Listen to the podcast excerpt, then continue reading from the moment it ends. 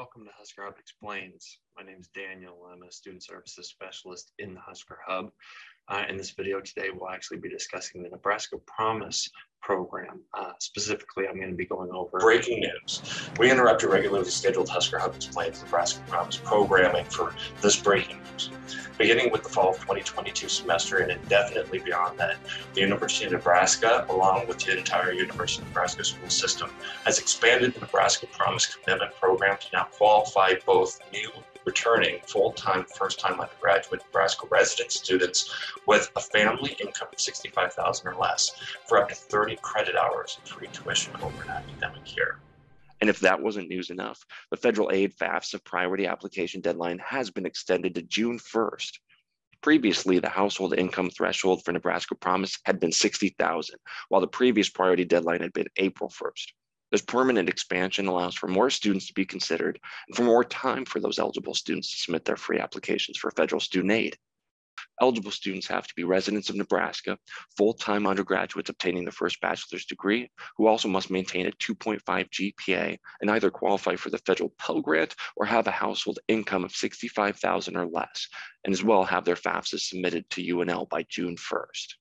Nebraska promises a guarantee of funding to cover the cost of undergraduate tuition up to 15 credit hours per semester at one of the four University of Nebraska campuses, UNK, UNL, UNMC, and UNO, and the two-year technical college NCTA. You would apply for admission to the University of Nebraska-Lincoln or at one of the other University of Nebraska institutions. Secondly, you would file your FAFSA by that priority deadline of each academic year that you are attending University of Nebraska-Lincoln for promise eligible students selected for verification, the deadline to submit verification documentation is set for July 1st, an entire month after the June 1st priority FAFSA application deadline.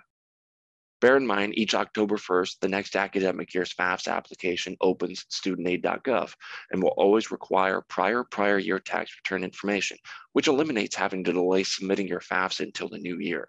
This allows an eight month window of opportunity to have those FAFSAs submitted as soon as possible you would then submit all requested documents within your MyRed to-do list. If you're having any issues finding, completing, or submitting these documents, please contact us at Husker Hub. That's what we're actually here to help you out with. If meeting eligibility criteria, you would receive your financial aid award letter and a notification stating that you qualify for the Nebraska Promise for the upcoming aid year. You'll see an actual logo on the first page of your financial aid award. It shows a red book and the Nebraska Promise. Students must actually apply for this each year that they are enrolled by filing a FAFSA and meeting all stated deadlines that we've discussed. When you do receive your award letter, there are a few things to take note of about how the Nebraska Promise is going to appear in your financial aid award package. Now, with the Nebraska Promise being a program, not a scholarship, what this means is that you would not see an award within your financial aid package labeled as the Nebraska Promise. Much rather, you will see a variety of funding sources that will cover the cost of your tuition up to 15 credit hours. Some of those funding sources you may see on your award letter that fulfill the Nebraska promise can include the federal Pell Grant, opportunity grants, merit-based scholarships, and military tuition waivers. Items that will never fulfill the Nebraska promise are external scholarships, such as funds from the Buffett Foundation, federal student or parent loans, or any other funds that will need to be paid back upon graduation. On this slide, you can see a few of the more common questions that we receive about the Nebraska Promise program. To the far left, question is, why is there still a charge for tuition on their account if they have the Nebraska Promise?